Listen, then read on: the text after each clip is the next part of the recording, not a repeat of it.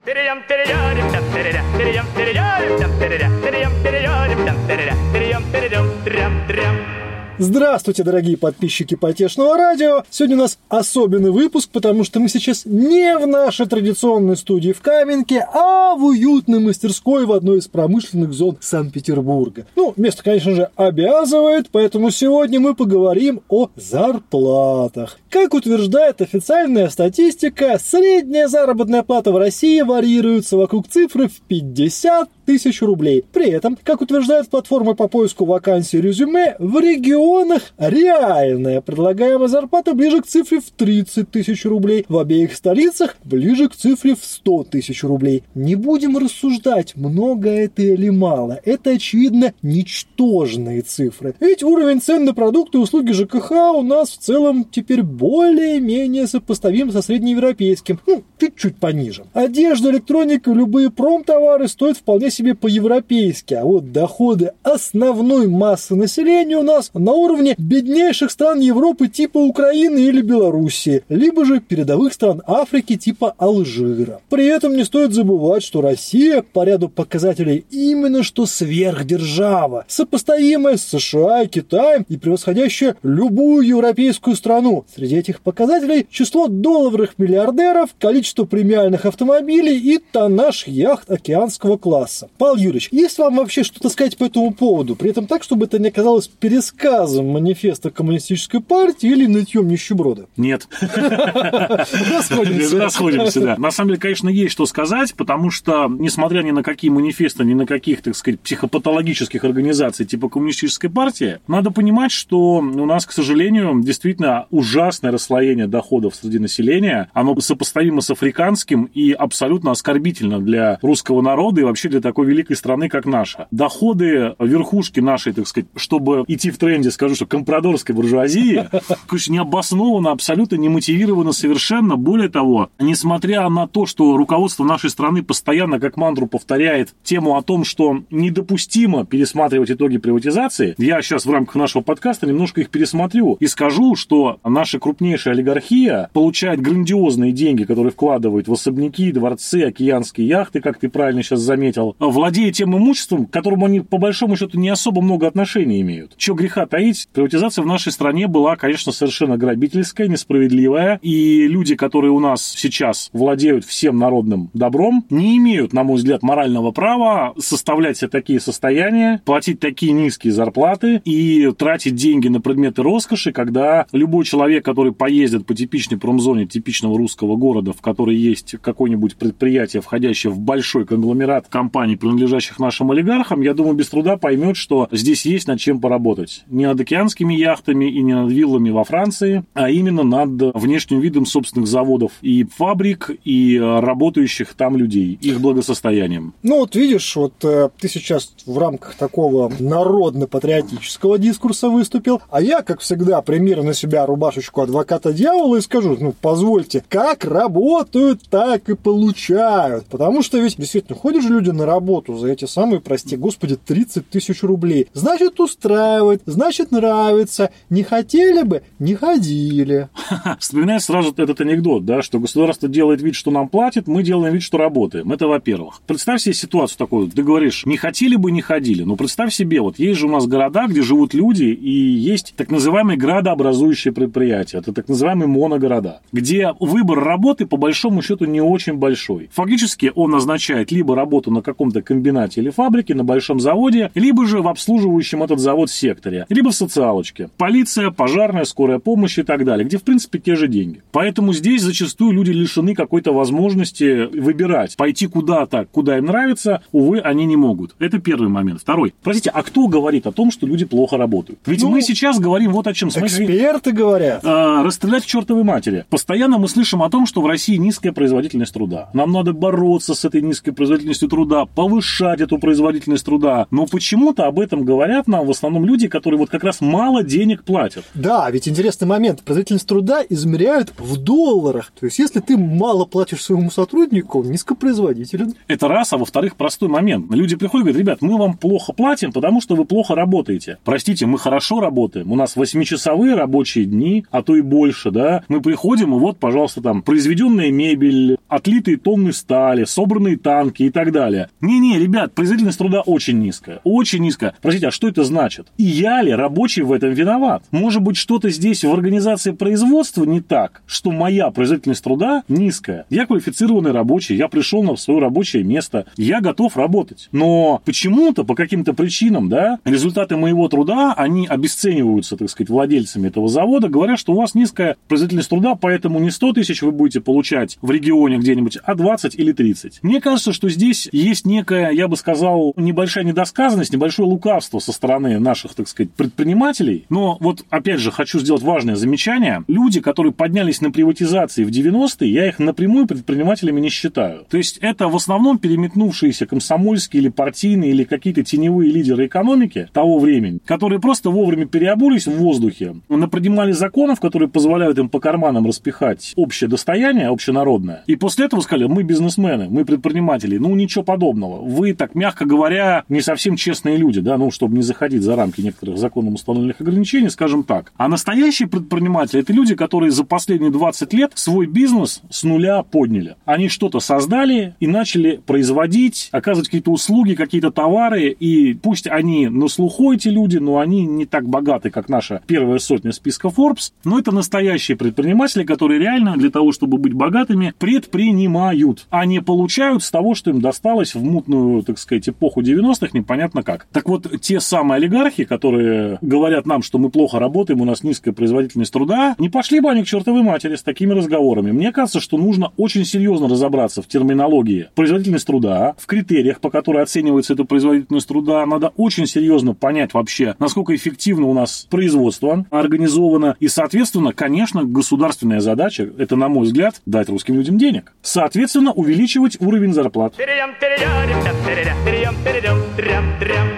А если мы будем рассуждать в рамках условно правой капиталистической логики, мы должны будем принять э, вот это самое расхожее тезис, что рыночек порешает. И по логике вещей, если у нас есть неправильные псевдо-лже-работодатели, предприниматели, которые платят мало денег, и есть хорошие, правильные, true работодатели, предприниматели, которые платят много денег, то в рамках конкуренции рабочие должны перейти к этим true работодателям и бла-бла-бла скучный. Где это? Дорогой коллега, ответ очень простой. Рыночек решает в рыночных государствах. Так. Наше государство рыночным назвать категорически нельзя. Почему? Ну, потому что, во-первых, у нас госсектор в экономике какой? Какой? Да он Огромный, особо огромный. отличается от То есть- сектора во многих европейских странах. Нет, он очень сильно отличается, потому что госсектор госсектору рознь, Да. да, но одно дело, когда у тебя на государственном коште огромные корпорации, условно говоря, социальных работников, да, огромные корпорации, так сказать, людей, которые занимаются оказанием каких-то услуг, а другое дело, когда у тебя вертикально интегрированные государственные холдинги, которые почему-то, кстати говоря, во многих случаях носят форму организационную, как акционерное общество, общество да, согра- и так далее. да. И когда они просто пронизывают всю экономику от начала до конца. Все эти Ростехи, все эти Росатомы и так далее. Понимаешь, объединенные корпорации такие, объединенные корпорации строения того, сего и пятое и десятое. О какой конкуренции тут может идти речь, когда ФАС в данной ситуации бессмысленный орган, да? Потому что все вопросы здесь решаются постановлениями правительства, какими-то регуляторными историями, и люди, а, поставленные, так сказать, на, ну, я не знаю, неправильно, наверное, будет применить такой термин кормление. Ну, давай применим термин управление всей вот этой вот вертикалью власти, которая ушла в экономику, да, ну, они, в принципе, не занимаются там конкурентными зарплатами. Для себя, наверное, да. Но какой смысл им заниматься конкурентными зарплатами в отрасли, в конкретных предприятиях и так далее? А я, ты знаешь, поговорю с тобой с точки зрения такого социал-дарвинизма. Ведь мы понимаем, что значительная часть наших корпораций, компаний с государственным участием выполняют роль такого собеса, когда в компании числится тысячи, десятки тысяч, сотни тысяч людей, которые, ну, опять же, в рамках тру капиталистической экономики остались бы без работы, потому что они, грубо говоря, ничего по современным меркам не умеют. А так, всем им платится какая-никакая зарплатка, где-то 30 тысяч, где-то 3 300 тысяч, где-то 3 миллиона. Но, во всяком случае, де-факто это социальные пособия, которые проводятся через зарплатную систему. А если вводить нормальную рыночную экономику, у нас будет социальный взрыв, потому что 10 миллионов человек, которые у нас работают охранниками, консультантами, советниками, начальниками, останутся у разбитого корыта. Ты их предлагаешь всех голоду морить? Смотри, какая ситуация. Во-первых, социальный взрыв будет все равно. Потому что такая ситуация с зарплатами, с оплатой труда и с той ситуацией в промышленности, которая у нас происходит сейчас, она не может длиться бесконечно, это очевидно. Это первый момент. Второй. Так а что хорошего-то в том, что государство это огромный собес? Вот в данной ситуации. Я-то как раз считаю, что было бы здорово, если бы государство с себя сняло эти излишние обязательства, и тем, кто реально нормально работает, платило бы достойные деньги. Да, какое-то количество людей действительно останутся за бортом в данной ситуации. Но Но ты вот сейчас это... Чубайса цитируешь, люди Нет, не я впишутся слушай, в рынок. Не, не, не, не, нет, я не цитирую сейчас Чубайса категорически, ты тоже не передергивай. Я говорю о другом. Я не предлагаю всем и каждому раздать по ваучеру, Ага. да, чтобы он там что-то с ним сделал, получил какую-то часть каких-то непонятных, эфемерных, непонятно как оцененных народных благ экономических. Я говорю о том, что нам нужно вводить нормальное э, экономическое поле, убирать оттуда государство. Потому что все те заводы, которые сейчас объединены, я не только оборонку имею в виду, они могут самостоятельно, нормально и должны этим заниматься, самостоятельно и нормально развивать свою производственную часть. Как только оттуда будет убран элемент собеса, владельцы этих заводов, их коллектив, управляющий, менеджмент в том числе, будет напрямую заинтересован и в конкуренции между рабочими, в том, чтобы лучшие люди приходили на работу к ним. Соответственно, как они будут заманивать? Деньгами. Ну, то есть, условно говоря, это все уже пройденный на Западе, так сказать, в эпоху научно-технического прогресса момент. Чем выше интеллектуально развит и профессионально развит рабочий, тем он дороже стоит, да, так называемые синие воротнички. Вот мы должны идти по этому пути, я считаю. А политично рассуждаешь, Павел Юрьевич, потому что вот я представляю вот условный Транс-Уралмаш, где работают условно 15 тысяч человек, и вдруг к ним приходит такой эффективный менеджер э, Павел Юрьевич Овсянко и говорит, знаете, коллеги, мы тут подумали, 10 тысяч из вас так, вот ты, ты, ты, ты, пошли нафиг, остальные 5 тысяч получают нормальные зарплаты. И в очередной единый день голосования ты получаешь 10 тысяч оппозиционеров, которых ты только что выгнал с предприятия вместо собеса. И чем это все закончится? Это все закончится тем, что государство как раз не должно никого выгонять никуда. Так. Я бы даже так тебе сказал. Вот 15 тысяч человек остаются 3 тысячи. Даже, может быть, две, которые могут и понимают, как работать на 3D-принтерах. Их можно этому обучить.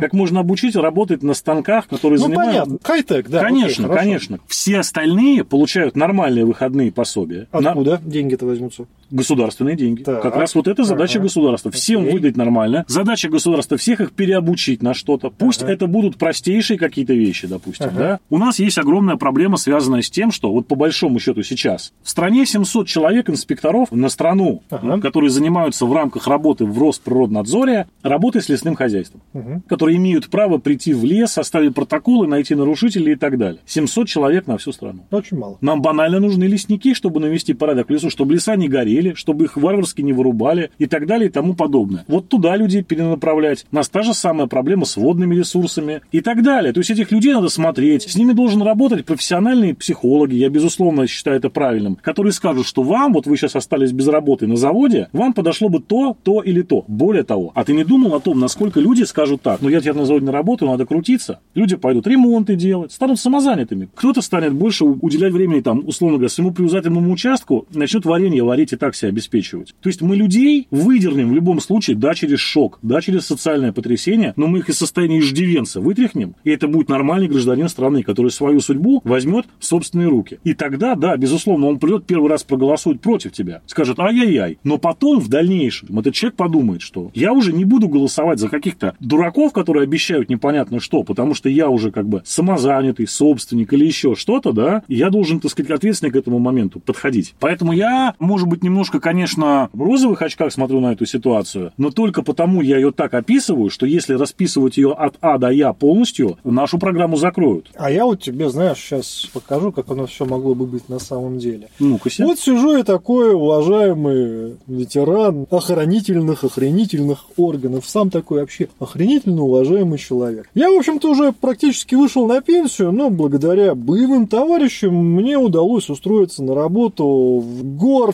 сметал лесоборонпром руководителем департамента на 350 тысяч рублей оклад, плюс еще всякие там подъемные, представительские, все дела. И тут ко мне подскакивает молодой хлыщ, который говорит, что я тут, понимаете ли, собес какой-то и все прочее. Да мы с боевыми товарищами эту всю историю не оценим, потому что мы в свое время шпионов ловили, ловили, форцовщиков гоняли, гоняли. Сейчас вот этих самых навальнистов проклятых разгоняем. А ты нам что-то рассказываешь про какую-то капиталистическую экономику это все разговор в пользу бедных. Ведь нам, между прочим, министр иностранных дел что сказал? Не только лишь деньгами русский народ всегда занимался, еще духовность его всегда интересовала, а ты бездуховно рассуждаешь. Каюсь, товарищ майор, каюсь сразу же. Но тут понимаешь, какая ситуация? Мы же с тобой обсуждаем какую историю? Как оно должно быть? Как оно должно быть, а вокруг мы смотрим, как оно есть. Да. И вот они две разные чаши весов, разные полюса. Просто в нашей стране, вот как оно должно быть, от того, как оно есть, они вообще не параллельно идут. И они не сближаются, эти две вещи. Они, наоборот, отдаляются. И то, что ты обсудил, вот боевые товарищи, специальные посты для этих боевых товарищей с огромным содержанием и так далее, это не норма. Так не должно быть. Это неправильно. Вообще я очень сильно э, сомневаюсь в том, что количество бывших военнослужащих... Ну, не только военнослужащих. Так мы скажем, военнослужащих, силовиков, силовиков да. да, такое количество должно быть в органах государственной власти. Мне кажется, что это не совсем правильно. В силу специфики определенной их мышления, отношения к жизни, да, понимания себя в этом мире и, и так далее. Мне кажется, что сейчас их количество чрезмерно. Но у нас нет никаких тенденций к снижению числа этих людей в органах государства. Наоборот, их все больше, больше и больше больше бывших офицеров различных подразделений. Скажу тебе так, что система не становится эффективнее. Я хорошо знаю систему муниципальной власти, достаточно систему государственного управления. Я не могу сказать, что система становится эффективнее. Повторюсь, что есть как хотелось бы, как надо, и есть как сейчас наше бытие, которое определяет. Но, что я могу тебе сказать, мы уже об этом не раз с тобой говорили, это не сможет продолжаться вечно.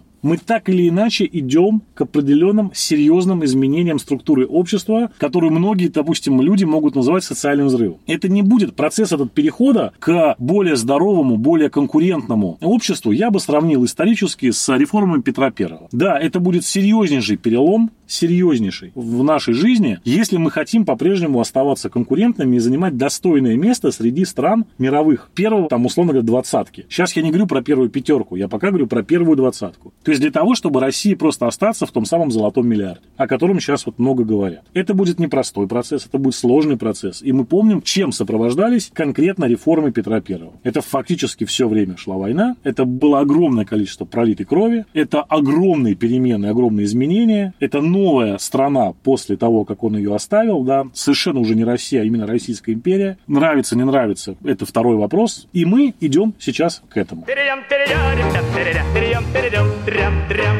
Ну, тут видишь, какой момент. Я с тобой полностью согласен, но ты рассуждаешь с, условно, правой точки зрения. Нельзя отрицать того факта, что значительная часть наших слушателей, наших читателей, подписчиков – это люди, которые тяготеют к, условно, левой идеологии. И безотносительно нашего отношения к социализму, к коммунизму, мы должны понимать, что сейчас множество людей скажут, позвольте, но вы же ходите на самом деле кругами вместо того, чтобы дать один простой эффективный ответ. Есть левое решение, есть социализм, есть борьба с буржуями и есть построения нету, справедливого нету, общества. Но... Нету этого всего. Аргументируй. Что, объясняю тебе. Одна из огромнейших проблем нашего государства заключается в том, что у нас очень много людей исповедуют левую идею, угу. пытаясь найти какие-то совершеннейшие, так сказать, симулякры в истории там Советского Союза, пытаясь каким-то образом там Ленина, Сталина, неважно, Троцкого, кого угодно примерить, да, так сказать, вот эту вот сову натянуть на глобус современности, отрицая один простой элементарный факт. Революция не принесла никакой свободы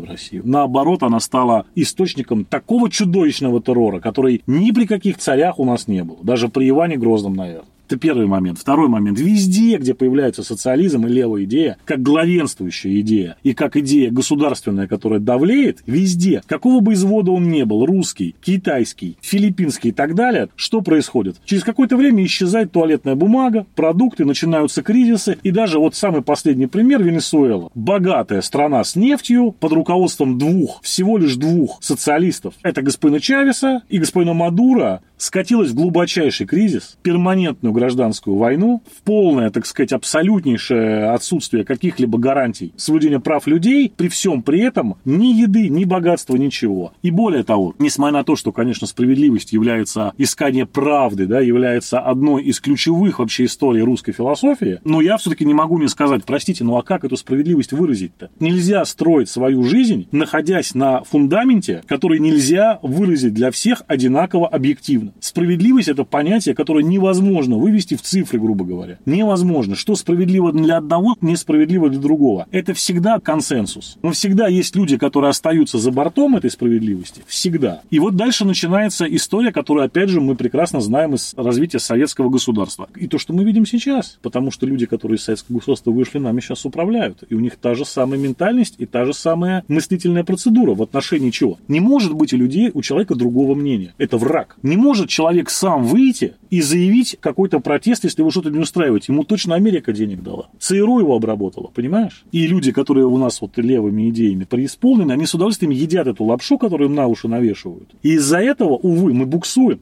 Поэтому борьба с левой идеей, ее развенчание не репрессивное ни в коем случае. Наш добрый русский народ, он не должен пострадать. Это нужно именно ходить, объяснять и говорить. Ребята, как бы вам лично в Советском Союзе не было хорошо, как бы лично вам, вашу молодость вы вспоминаете, вам не нравилось все, что там происходило, какой бы энтузиазм вы не испытывали при строительстве, условно говоря, БАМа, при распахивании целины, и как бы вы себя конкретно уверенно не чувствуя, будучи рабочими, инженерными и так далее, получая стабильную зарплату, имея некий стабильный для простых людей да, набор социальных услуг государства, это, к сожалению, привело нас к краху. Это привело нас к огромной проблеме. И нам сейчас нужно над собой сделать огромные усилия, перестать находиться вот в этом вот заоблачном замке вот этой лжи левой, и каждый должен для себя, так сказать, провести большую работу с тем, чтобы понять, что впереди ничего, кроме нормальной капиталистической системы, нету. Коммунизм не может быть будущим человечества и будущем России, и социализм тоже. Потому что это в массе своей, в основе своей психопатическая, абсолютно построенная на лжи и глупости идея, которая никогда, нигде не будет реализована ни в каком виде нормально. Ну окей, хорошо. И тут у нас в комментариях оказывается какой-нибудь мастер пяти юаней, который говорит, что товарищ Си сильный нефритовый стержень, двойная кошка-жена, двойная порция риса. И говорит, так подождите, ну что вы клеймите на самом деле ненавистью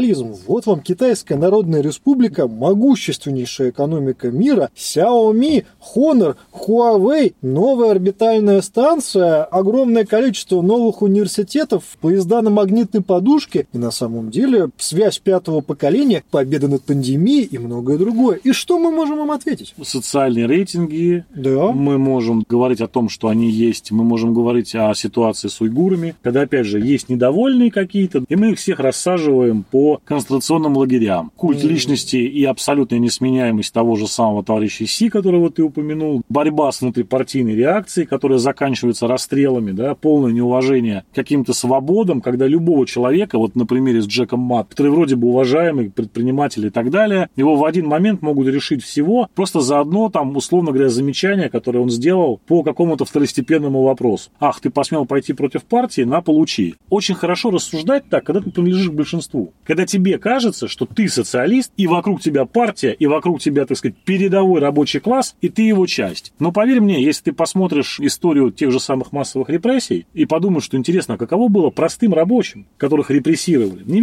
верхушки партийные, не бывшим троцкистам, не зиновьевско-бухаринцам, а простым рабочим, которых много пострадало, очень много. Каким-то там служащим, интеллигенции, низовой, которые даже не занимали никаких серьезных мест в партийной иерархии или в государственной иерархии. Их просто брали по доносам, по каким-то, так сказать, историям, и мы все знаем их воспоминания. Те, кто выжил, Это да? все хорошо, но опять же, поклонники китайского пути тебе скажут, что Китай эти ужасы уже пережил, уже эти все недостатки исправил, и сейчас строит справедливое развитое общество, и мы до пандемии видели миллионы китайских туристов, которые, между прочим, те самые рабочие, те самые крестьяне, Китай тружащие Китай гуманитарно. пусть строит. Китай пусть делает с собой все, что угодно. Мне совершенно все равно. Я понимаю тебя, Я но согласись, сколько на самом деле сейчас миллионов русских людей, я уверен, готовы выбрать вот этот самый китайский путь, глядя на успехи китайской коммунистической партии. Отрицать делать этого нельзя.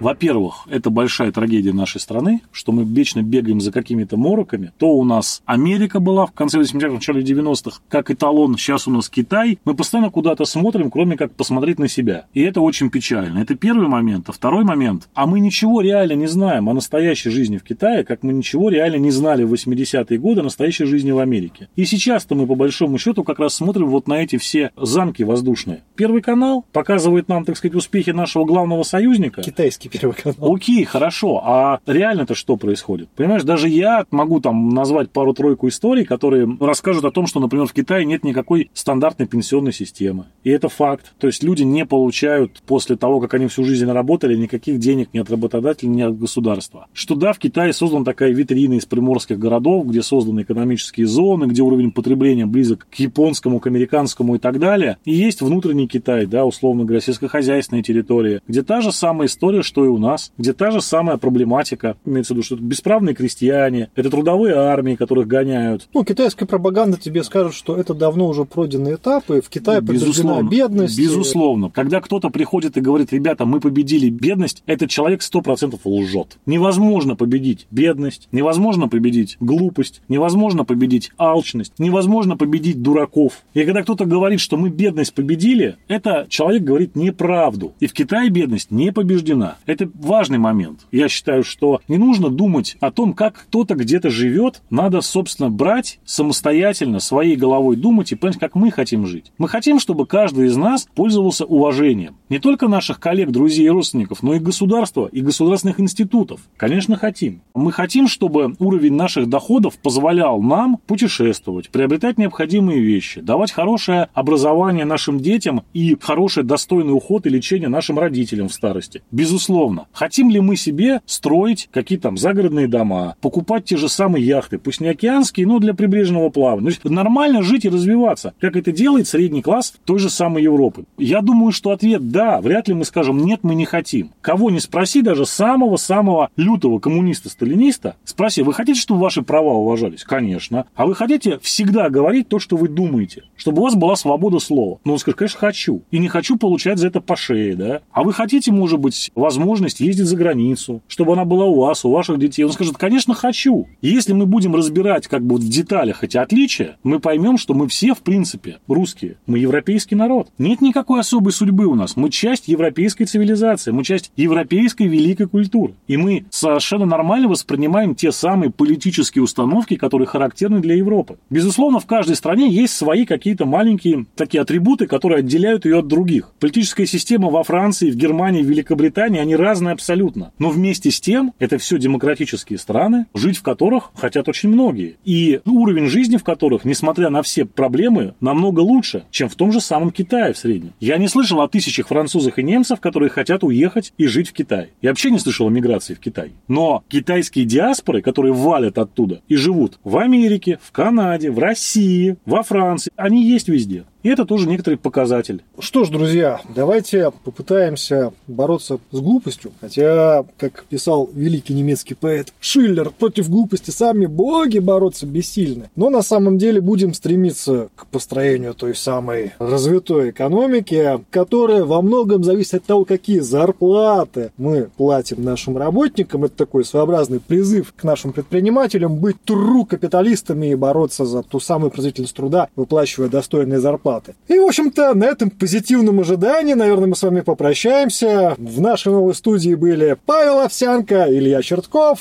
Потешное радио. До новых встреч! Перейдем, перейдем, перейдем, перейдем, перейдем, перейдем, перейдем, перейдем, перейдем, перейдем, перейдем, перейдем, перейдем, перейдем, перейдем,